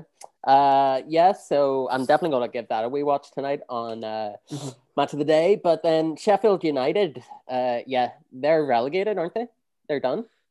Mathematically, Is that, is that it? I think it's Oh, they, it. they can't even catch it. I don't think they can even catch it because just as uh, it was like half time when we started recording there, um, but they got beat 2 0 by uh, Liverpool. Liverpool. Uh, yeah, uh, both goals come in the second half, an own goal. Uh, and then Curtis Jones. Uh, is that one of his first goals for Liverpool? I think it's, yeah, Probably. yeah. But yeah, that, that was, uh, yeah, 2 0 win, get three points back. And that brings Liverpool up to sixth at the minute on 43 points, two points behind West Ham. Crazy, right? Mm, yeah, I, th- I think I mean that's obviously as well. And you actually just used the word West Ham. I think because we are still on the segment of this week in sport, I Mhm. do just want to reference and actually somebody who I remember as the West Ham manager, uh, Glenn Roeder, sadly passed away today, age Yes. sixty five. Yes, I saw that. Was- yeah, I was bit, I was Yeah. going to mention that, but and I was also like, people have no idea who this man is. So, uh, no, I didn't hear former Watford, West Ham, Newcastle, and Norwich boss. So he was one of those real guys who travel kind of yeah. probably would have managed a lot of boys, um, but he you know didn't win anything. But also he probably kept a few people from getting relegated. So Exactly, uh, uh, rest in the box there, Glenn man. Fucking- Yeah, rest in power, brother. Yeah, Yeah, uh, and this is also as we're recording this now. Uh, Atletico Madrid are uh, winning one 0 against Villarreal, uh, which puts them playing twenty four games, fifty eight points. They're still in the top, but you'll never guess after saying you know after being what ninth when we really got into starting doing the podcast, Barcelona uh, have now jumped up to second in the league five point. Well, if the score remains the same, five points adrift of Atletico Madrid, who are first. Uh, So they're on the charge. yeah, just a point behind them are Real Madrid, Franco's team. No, you can say it. I can't. Oh yeah, yeah. That's- Sorry, sorry. Okay, yeah. So Real Madrid. Like I can on- say Lazio. You can't say it. Uh, See, sorry, I just gagged. Yeah, just fist. just Yeah. threw it threw up in my mouth there. Um, Oh, yeah, yeah. so uh, it ended up in. Uh, it's it's going to be hopefully a very tight uh kind of league for the rest of the season, hopefully. But it seems like that way in most leagues because the Italian league's tight, the uh, Spanish league, as we've just said, is very tight. Um, uh, Bundesliga as well, another very difficult league. So, yeah. uh, uh, well, apart from the kind of English Premiership and the Scottish Premiership, um, a lot of stuff is still up for grabs in terms of uh, Premiership championships for the yeah. uh, teams in different countries. We will have to do a big sort of European roundup of who won what once once we the league start concluding oh, later in the year. Yeah. So. Uh, yeah, I look forward to that episode. Um, but yeah, of course you do, think... you fucking nerd. nerd. Um, but yeah, Inter are on top at the minute. With, uh, they're just like four points ahead. But um, from second, uh, there's only two points that separate um, uh, sixth from second. So that's a very tough league and there's okay. four, four, points that separate AC Milan from Inter at the minute. So you know all the all to play for in that league as well. So that'll be interesting. Uh, and Bundesliga, I think there's a point in it at the top. No, two points. So after Bayern Munich got beat there um, in last week's episode, um, uh, they're on 52 points, and Leipzig are on 50. So and you know how good have Dortmund been recently, and not only in European competitions but also in league form. You know, beating their their you know derby rivals in Schalke four 0 uh, It's you know a serious statement of intent. Like they're still sitting fifth at the minute, but I reckon if they continue on the trajectory that they're on, uh, like with the amount of goals they're scoring to the amount that they're conceding, uh, it's not going to be kind of strange to see them definitely either challenging uh, Leipzig for the second place or you know uh, getting ahead of Wolfsburg in third. So very interesting. So we'll see. Do you know that's was something I would ask for, folks? If you have any listeners here, if you are somebody who like really devoutly follows one of the foreign leagues, we'd love to hear from you. I think it'd be mm-hmm. really good to get somebody on who can go, here's what's actually going on in that league. I think that uh, could be quite cool. Yeah, because I think I think uh, if you're just like a passive observer of like all the European leagues, uh, there's only so much kind of like basic knowledge you can have. Say like me and you have of the Bundesliga or the Eredivisie or whatever it might be. But for someone who that is their that is their one and only, uh, you get you, you have such more more of an insight than you do if you're just kind of watching or trying to be like consuming all the different leagues. So yeah, definitely get in touch. Um, but that being said, moving on to rugby union, the Six Nations is back. Um, I didn't get watching any of the games, unfortunately. I had a quite busy weekend. Uh, but Italy were playing Ireland because don't worry, there were only two games. So. Yeah, yeah, I know, and it was really annoying because there were both games I wanted to watch as well. Well, yeah. Italy, Italy, Ireland, not so much because we all, uh, you know, have preconceived notions how that's going to end up. Uh, so Ireland ended up beating Italy 48-10. Uh, yeah, another wooden spoon, I reckon, for the old Italians. Like, yeah, look, Ireland needed the win, and they certainly needed the bonus point. Mm. I don't even think, I don't think anybody's won two games and won it, if that makes sense. Yeah. So at present, I think Wales are favourite for the whole deal, aren't they? They best they best be, um, because uh, the next game that we're going to cover, Wales beat England, forty points to twenty four. Yeah, 40 24 was a wee bit flatter, and it was actually very tight right to the end.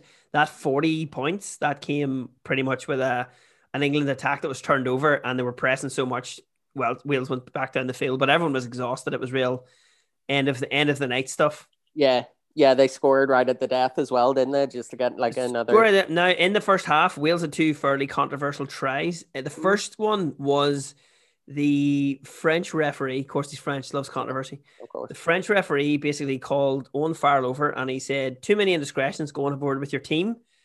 So the the Welshman is standing there with the ball because he's obviously got the penalty to kick and he's got a kick yeah. for corner instead of you know yeah. uh, taking three points. And he says to the referee, "Is time on?" So he's just told the England player time is off to give you time to basically talk to your team. Uh-huh. He then says to the Welsh guy, "Yeah, time's on." So he boots the ball. Yeah. The England team are at this point in a huddle underneath the goals having a discussion. The fuck? And then the kick comes. Watch the highlights, and we'll chat about it next week the highlights basically the kick comes and the, there's a Welsh guy. So instead of kicking for corner, he just kick passes.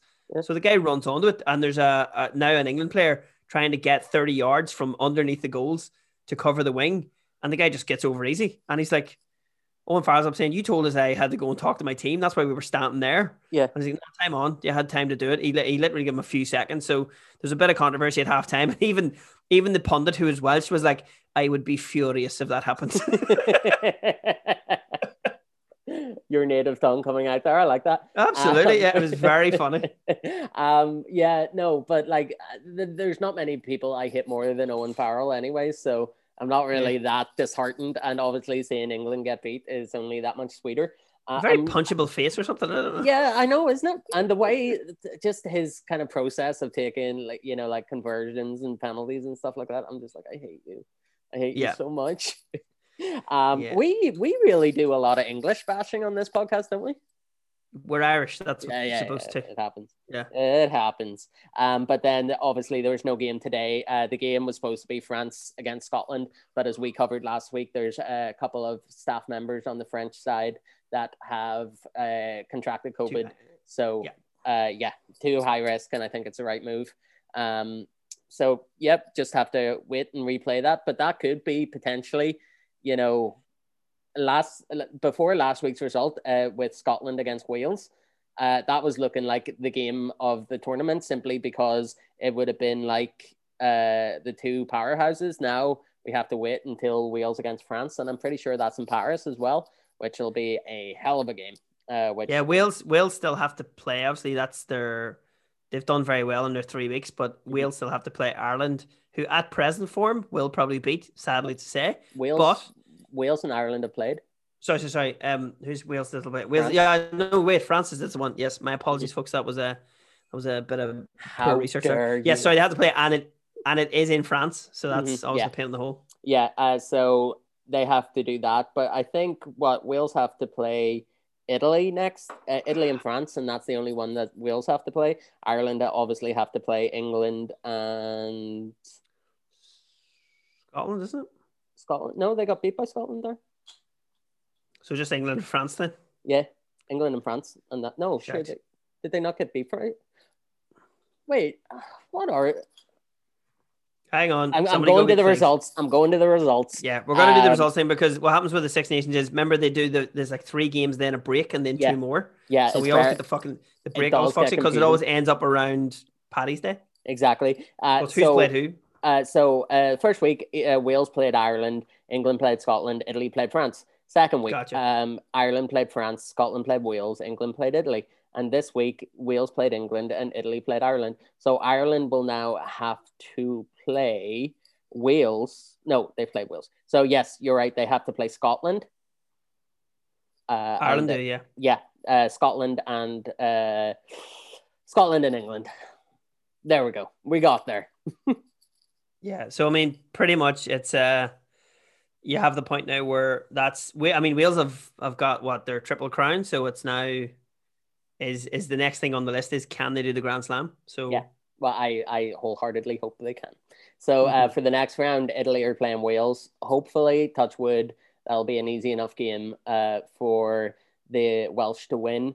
Uh, on that same uh, day, England are playing France at home. Uh, so that's probably what in Twickenham or something. So um, you know, you I don't know. I, I enjoy watching the, the French team this year has been very good. So hopefully uh, France will do something against England and uh, Ireland against Scotland. I reckon this might be for second place almost.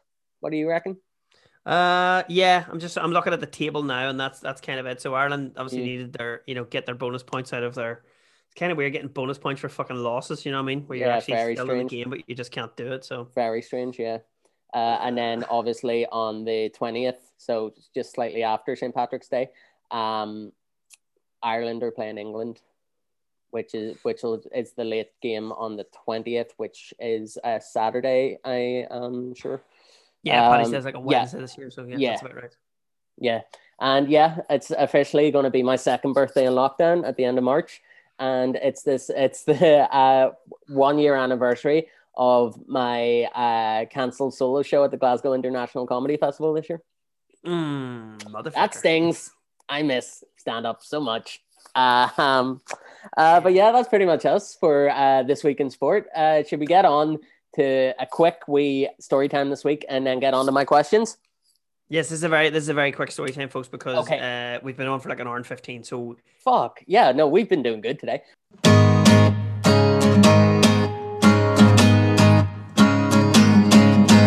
So for story time this week, we talked about it briefly yesterday. Um, we're going to do like a quick kind of uh, episode this week of uh, just because it's such a dilemma having to pick an England team for the Euros in football this year that uh, me and Darren are going to, or sorry, Darren and I are going to give our starting 11 and plus five on the bench uh, for who we think should be going um, to play in the Euros. And simply the only reason that we're doing England, we have no allegiances whatsoever to English football team, simply because they just have a wealth of talent uh, and some of the best players in the world. And obviously, in the last World Cup, they went quite far. So uh, it's it's hard not to say that they're favorites with all the young talent they've got and experienced players who play at the top, you know, top echelons of football. So, um, who wants to go first, me or you? uh, you go first, buddy, because I, as I said, I was just like, Or- I'm gonna have to wing this one. So you tell me. Um, do you want to do it like I say my goalkeeper and you say your goalkeeper, or do you want me just to do the whole thing? Um, yeah, no, we'll we'll go kind of we'll we'll do our kind of positional. So goalies or defenders, and then Yeah, midfielders. so- and, Yeah, and- yeah. So I'll. I'll do I I do my goalkeeper, uh, you do yours, and then I do four defenders or three defenders or whatever setup I've got, and, and then you do your defenders. So we'll do it by position. It'll be easier. yeah, okay, go for it. Okay, so starting goalkeeper for me, uh, I know uh, he hasn't been in the best form this season. Uh, obviously, he is only really, really good at injuring Dutch players, but uh, Jordan Pickford is my pick um, for the starting goalkeeper. Um, uh, playing obviously the season with Everton, uh, I think he, you know, he was the first choice uh, during the World Cup in Russia. Uh, I think he's a good player. Um, obviously a couple of slip ups this uh this campaign with Everton. But you know, I don't really see. I mean, like Nick Pope is a good keeper, but I don't see him or Dean Henderson kind of you know being better, especially with the experience that Pickford has now had. So yeah, see, weird, weirdly enough, Pickford. I mean, keeper wise, because he hasn't been great this year, I would go with Henderson. But at the same point, a hard sell because he hasn't been given as many chances since he's now he's back as a number two instead Mm. of like Yeah, the year he had last year playing for Sheffield where he was fucking brilliant. So. Uh, yeah, no, I would I would go Henderson just to be kind of controversial because um, kind of it's one of those ones where we always had that thing where it's like it's Pickford number one because name me more goalies in the Premier League, you know that kind of thing. So yeah, it's uh yeah. So okay, I'll, I'll go Henderson for controversy because you've gone Pickford, so we'll, we'll name that one. we'll do that. What about uh what about uh defense? What do you so my defense, we, we'll start off in right back. Um, for me personally, it was a hard choice, but I'm going to go Trent Alexander Arnold. He hasn't necessarily had the best uh, um, a campaign with Liverpool, but he's Yeah. definitely making it into my team because I think he's that good. Um, uh, other people I kind of thought of was uh, Kyle Walker, but he's playing more of a central role these days. Um, so, but I decided to go with Arnold. Uh, first center back, uh, See, I, Stones. for that one, I wouldn't go. I suppose if we're gonna go, are we gonna go like a, a normal four four two, or would this be like this is a person who could be a defender or a midfielder kind of thing, or what what way would you do it? Well, uh, I'm I'm going like uh, a diamond in the middle, four four two, pretty much. Okay, With- that's fine. No, I um, can work with that. So Okay. I, I, I would I would totally agree with Alexander Arnold. So I mean, if you're not, I would have just kind of went four across because I feel like people like in an international setup, you might have somebody like Harry Maguire who can play a center or wing. Yeah. So Exactly. that's it. But Alexander Arnold, yeah, I know you're saying he's he's maybe not as prolific as should be, but Yeah. if you're playing, I mean, Alexander Arnold could even you can push him up as well. You know, that's why I was asking. I was like, well, he doesn't strictly have to be Yeah. right back. He can be Yeah, a right wing back, midfielder. yeah, or something like that. Um, Yeah. but yeah, no, just I, I don't even think he's necessarily playing that bad this season. Just with past seasons, you know, he's just not up to that standard. Um, Yeah. but I, I definitely still think he's one of the world's best wingers or uh, you know, right backs at the minute. But my two center backs are um John Stones, obviously scoring against uh, West Ham, having a bit of a revival in the old uh, Man City career. So that's why he makes his way into my starting lineup. But also followed with Harry Maguire. Uh, I know the whole kind of what's happened with him this season. Um, you know, he's uh, not necessarily thought of of the best centre back uh, in the Premiership. Never mind, you know, English prem- or English defender. But I definitely think he just gives so much in terms of uh, attacking threat as well from corners and free kicks. Uh, and you know he's a solid enough defender, so he definitely mixes into the team for me. Uh, and then also a man that technically I don't know if he can play, but Kieran Trippier, Why, hang on, why would he not be able to play? uh, where he got he's been banned for a year from. Uh, we covered this. No, I'm just trying to think, but is that? Oh yeah, that's that's inclusive of like it's you're not Yeah, playing anything, yeah, it? yeah, So, okay. yeah. Just because it was from uh, FIFA, not just um, any league. yeah, yeah. So barring anything like that, yeah, I'll put him in there. Um, central defensive midfielder. Um, so I've got uh, uh, right uh, right wing, left wing, center attacking midfield, and central defensive midfielder. Uh, Declan Rice for me. Yeah, I was actually going to say if you're going to do so Rice, but right in the middle, right? Right in the middle. Yeah, just So you could do. I mean, that's going to be your. That's your kind of Rice. Uh, uh, the two, the two Irish guys, Rice and Grealish. Yeah. yeah. which are uh, yeah, you've got my next one left winger, uh, Jack Grealish, which Yeah. for me was a very difficult choice because I wanted to put uh, uh Raheem Sterling on the left because he's so good. Uh, playing in actually, no- midfield instead of playing yeah. strictly attacking. No, no, no. I, I, I. Yeah, no, I stick with that. So, uh, Jack Grealish, uh, on the left wing. On the right wing, this was difficult for me because this isn't necessarily his number one position, but I'm putting Rashford. Okay. Well, I mean, you can play both. So Exactly, yeah. Um, that's why I think uh, out of the two, I would rather have Grealish on the left than have uh, Rashford. But center midfield, uh, I have Raheem Sterling. okay, I'm going to give you something to think about. Hmm Um, left and right, playing that diamond idea you have, which is Mhm. so. If I said Rice and maybe Grealish in front of him, playing that idea you have. What about just because of how well they've been playing for Man City and Leicester? What about Maddison and Mount playing out in the wings? Uh, they they made it onto my bench, but they haven't made it onto the starting lineup. Okay, okay. Well, I mean, at least we're we're on similar similar ideas that they, they should be picked as well. Oh I think yeah, Maddison's been fantastic, so and yeah, uh, I would I would throw him. my two strikers uh, are. It won't surprise you if you've listened to this podcast. Um, obviously Harry. Hugh is- Wait. um, Carlos Alberto Tevez. Um, Yeah, no. So, uh, Harry Kane is obviously one of the best strikers in the world. He's I would put him to Yeah. yeah, it's hard not to. If he can stay fit, he is definitely there. But um, it was a tough decision for me for my second striker, but I've decided to go with Danny Ings. Just phenomenal Oh, form this season. Uh, obviously, it was a tough choice between him, uh, Calvert Lewin, and Jamie Vardy. Yeah, well, I mean, surely it's kind of weird. I would always, I would always assume because he's been around, would Jamie Vardy not still be kind of kicking about the place? No. And, and oh yeah, yeah, he's definitely on the bench. Yeah, yeah. Well, Yeah. and then he's in your squad, that kind of thing yeah, as yeah, well. So yeah, yeah. Um, but yeah, no, uh, yeah, I'm I'm happy with that. I reckon that would it would it would take something home from the Euros at least. no, I was just checking as well, but uh, no, just when you said that because Danny Ings at present only has 13 caps for England, so I was just Yeah. checking that. He definitely deserves more because definitely how he's been playing this season. Um, and you know he's not old. He is not Yeah. an old player. So yeah, that's my team. Uh, on the bench, obviously backup goalkeeper uh, Nick Pope. Uh, and then in defense, we have now this is going to annoy some people, but stick with me. So in defense, uh, I have uh, Kyle Walker. Obviously, I think he's too good Yeah. to leave out of the squad. Um, uh, Reece Oxford. Why him? Has he played yet?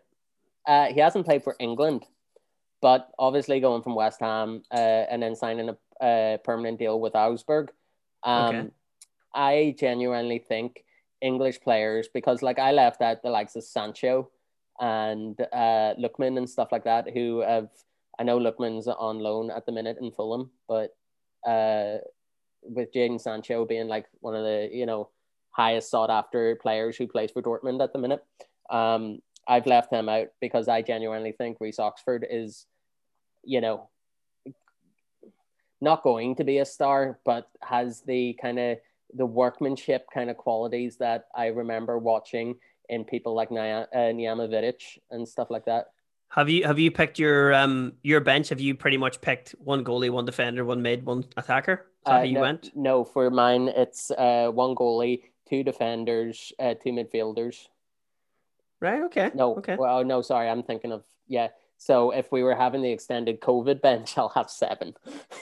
the extended COVID bench. So uh yeah, so uh keeper uh Nick Pope, uh two defenders are done. Uh my midfield, uh it's hard to overlook this, but I'm going to go with my gut uh, and say Jordan Henderson, yeah, I, would- I would have Jordan Henderson in there. de- decent centre back, whether he's starting ahead of Declan Rice or not, and Michail Antonio.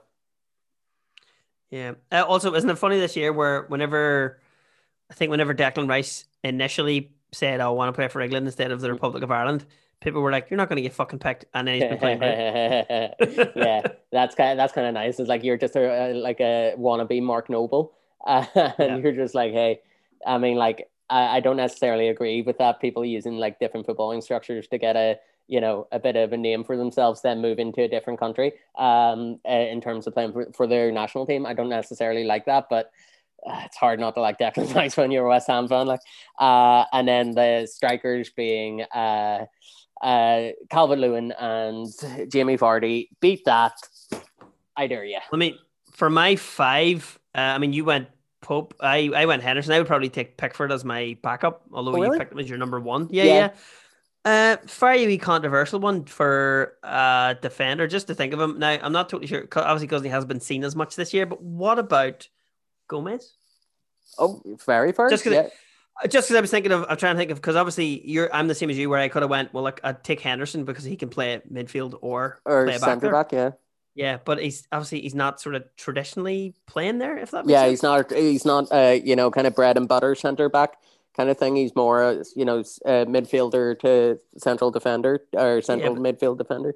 But stuff like that as well. I mean, could you do at present form then if you want to talk about people who are, you know, on form but could be bred up? Could do we do we is it too soon to say Lingard again? Maybe Dele Alli if he keeps scoring, if he if he's allowed on the fucking field. Th- This I is mean- why. This is why we're doing this for story time. This is a dilemma that Southgate will have to, uh, you know, have to Yeah. answer before What if somebody tournament. hasn't been seen for six months, but somebody gives them or they've been just absolutely banging them in for three months, and then he has to be like, "Fuck!" Well, I had the team picked in February, but yeah, Yeah. I don't. Yeah, great. Now I have, yeah. Uh, and that's why I think people like uh, Michail Antonio are making Southgate's job so much that much more difficult. Um, Yeah. But do you want to go through the rest of your team uh, so we can wrap this story time up because we have gone long on this? Well, I thought that's what I was doing. I was talking about I was talking about my players as you were talking. My team is picked. My team Oh. is in there. Was it? Yeah, I because I so agreed with you on a heap of them. I'm You were so not pinning- narcissistic. well, I had- I had Henderson in the nets. Maguire was in my defense anyway. Uh-huh. And then I think uh, what did I have Henderson on the bench. Um, what was my other ones? Uh, ones I agreed with you on anyway. So yeah, Yeah. Henderson who can play both. Maguire. You said Stones and Walker. Yeah. Did you have Stones starting? Stones starting, yeah. Stones starting, yeah. Whereas uh, mine was, but I mean, even then I said because I agreed with you on Alexander Arnold. Mhm. But then, like, there's outside bets as well. Guys like Chilwell. You know what I mean? Yeah. But then decent player. and then I named my midfield. I named was obviously Rice, Grealish in front of him, and then Mount and Maddison. That was my Very midfield. good. Yeah.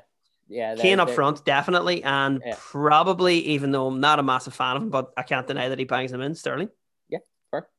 Yeah, there you go. So there's a team, and then the controversy of can you take a Jesse Lingard and Alli because of you know what they've been doing recently. Just yeah, the wealth of uh, you know, striking options they have and attacking So options. listeners, be you be you an England fan or not, send us an England eleven, please, and we'll read out a few next week. There you? And there, there's got to be so many we read and go, fuck that. Why didn't we say that guy? I forgot Pelly played for England. Fuck. Yeah, yeah, yeah. Pretty much. Uh, but yeah, that's perfect way to end story time this uh, week. Uh, let's get on to some questions.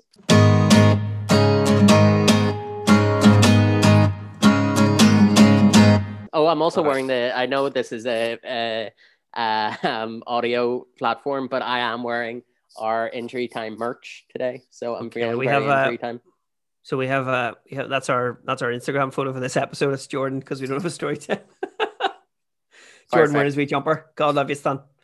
Okay, three questions. Here we go. Let's do this. First question, I've got you I've got you a rugby question, a football question, and a GAA question. Okay. Perfect. Yeah, the holy trifecta. Nice. All right.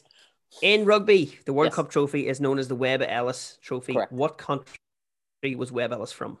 Uh, he was from South Africa. He wasn't. He was actually from England. Fuck me.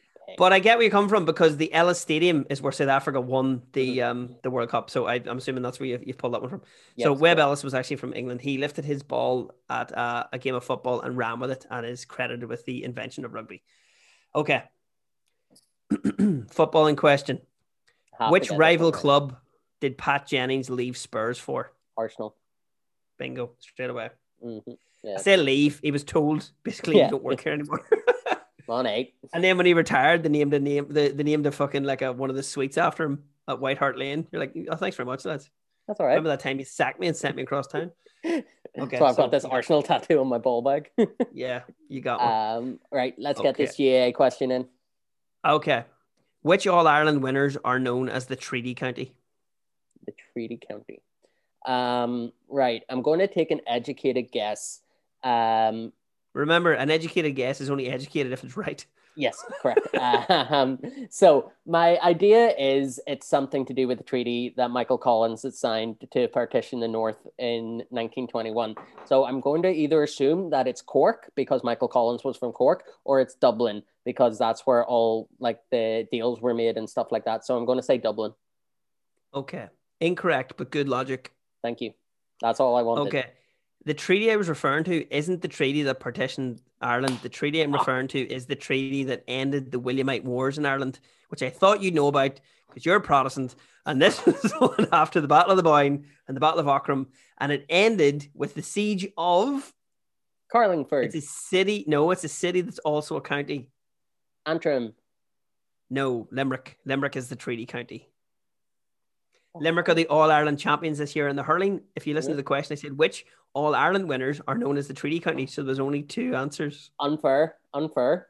Because Unfair. Yeah, you didn't say. I, I thought you meant All Ireland winners, as in they have won in All Ireland, not that the, they were this year's All Ireland, because I know Dublin and Limerick won the hurling and the football respectively. So, uh, all I'm saying is kind of like Lewis Dunk uh, in the Brighton game this week. I feel hard done by, uh, Okay. but I'll pick myself up by my bootstraps. We'll do the games to watch this week, and I will edit this podcast and I'll make you sound like you're a racist. Okay. so uh games to watch uh games Hey, to watch hey, this week. good luck making my voice sound any stupider. Okay, good luck. I Do say, the- sir. do the helium like kind of filter so it's all like really high pitched. My voice Um, is fucking high pitched. Don't do that. I know, right? Uh so yes, uh, we'll start off this when do you want to start? On Tuesday? We'll start Uh, Tuesday? yes, go for Tuesday because this will be going out probably on a Monday and blah blah blah. Do it. Correct. So uh, on Tuesday, no Premier or no uh, Champions League this week. Uh, it is, however, uh, Premiership Day with Man City playing Wolves Mhm. uh, at the Etihad, so that'll be interesting. Uh, Premiership, a whole run of games. Uh, guess who's playing again? It's Irish Premiership Classico. is Glentoran Linfield. So Glentoran Linfield. uh, Ballymena, Cliftonville, Coleraine, Portadown, Glenavon, Carrick Rangers, Larne against Crusaders, and Warrenpoint against Dungannon. okay, as a Crusaders fan, any chances will beat Larne and as a big upset for them chasing the league. Nope, not happening. Don't have Actually- the mentality to win this year. I- Okay. I- yeah, that is a just bad year seems- for you. Yeah. Um, Warrenpoint, uh, it's at Warrenpoint too, so we'll see how that goes. Um, imagine Glentoran get back to back victories against Linfield. How happy would it be? Would you be if you were a Glen man? Like, that, um, that would be like being in the eighties. They might have. I mean, not that they can go to games, but that might have actually got some people into the Oval, which is fucking massive, by the way. And they get about six hundred fans at a fucking yeah, game. but it is to be fair. Like as much as you give like you know uh, rival teams and stuff like that stick, the Oval is lovely. I it is like an Yeah. old old school football uh, stadium. I love it. Um, but yeah, it's Cliftonville. You know they've had a pretty decent run of form, so I reckon they'll take all three points from Ballymena. Um, Coleraine, obviously, I'm expecting them to considerably beat Portadown, but obviously we'll see. It's down in the showgrounds as well in Coleraine, so Okay. very interesting. Uh, Glenavon, Carrick Rangers. Um, I'll give it Glenavon. Uh, moving on to Wednesday, uh, another Premier League uh, couple of games. Uh, Burnley playing Leicester, Sheffield United against Aston Villa, and Crystal Palace are at home to United. Yeah, late game, Selhurst Park. Mm, the potential of an absolute frustration, fucking nil nil. Correct, very correct. Um, Uh, Villa should do Sheffield if they're if they're gone. Sheffield should literally be playing to try and get themselves a good sale price whenever they're trying to get bought out of the club. Mm. And I would think Leicester should do Burnley if Burnley get taken out four 0 today. Leicester should be able Exactly. to do something similar. Exactly. Uh, moving on on Thursday. Now I'm making this uh, just so people are interested in this podcast. I am saying on record here, and there's no way I am going to break my word. If Fulham come away with three points uh, from beating Tottenham, I will get a Fulham tattoo. Dude, that's I know you've got tattoos, but that's careful. Mm-mm. Nope. Nope. Careful. Nope. Nope. I'm done. This is it. This is how much I believe in Fulham Football Club. Well, I think we have the tagline for this one. Listen to find out which what new tattoo Jordan's getting. Jesus. Uh, I um, don't know. West- Fulham have a chance at that. Yeah, well, you never know. Um, obviously, I said Fulham will take away. It's not like uh, if Fulham, you know, have twenty percent possession or something like that. No, if they come away with all three points, I will get a Fulham related tattoo, and be that a Scott Parker one. It is yet to be decided. Um, West Brom are at home against Everton. West, mm, yeah, okay, so they're they're chasing more wins as well. Exactly. Uh, Everton should win that one, but I think it'd probably be harder than it should be because obviously West West Brom West have turned Brom. into a very frustrating team to play.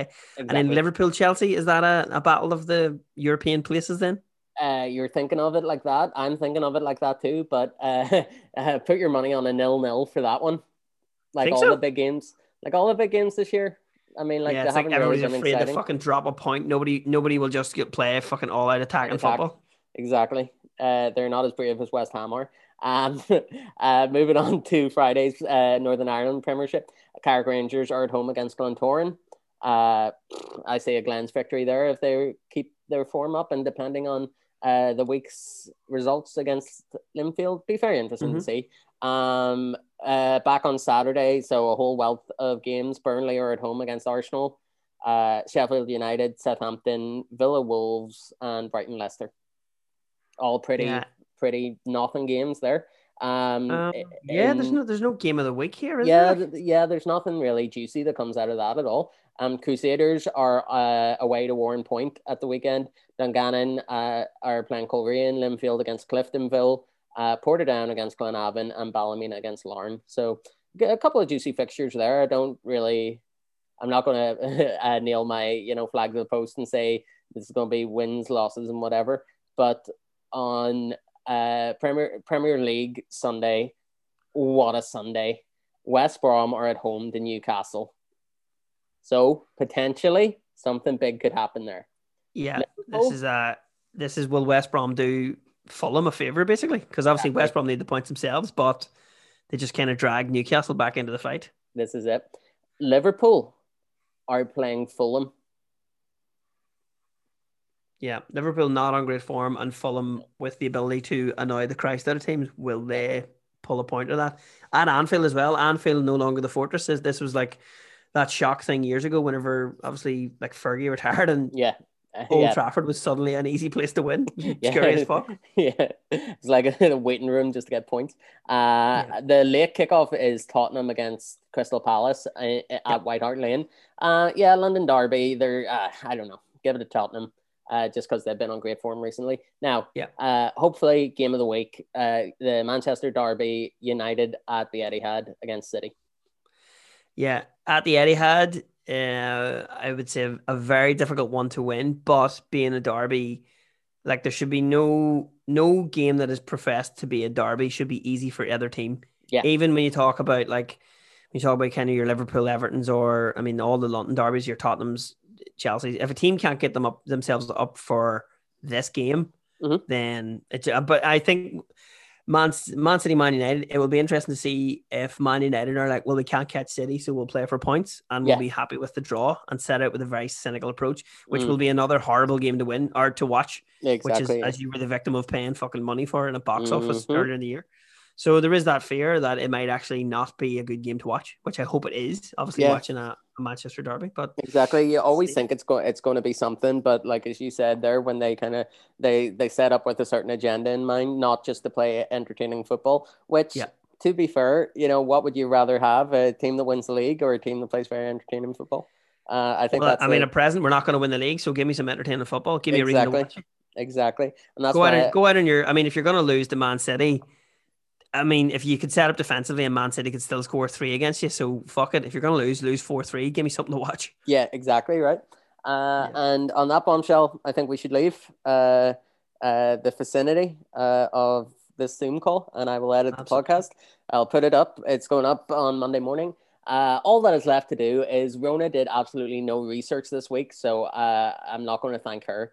Um, I would like to thank Johnny Bow for his continued Photoshop excellence for the podcast. I'd like to thank Darren Matthews uh, for being on the podcast with me this week uh, as he is every week, because we are podcast soul brothers. Uh, I would like to thank myself uh, for, uh, I don't know, stringing an episode together this week on very short notice. Uh, and I would like to thank all of you guys for listening. Uh, thanks very much. See you next week. Off we to say. Oh, there's German. I like.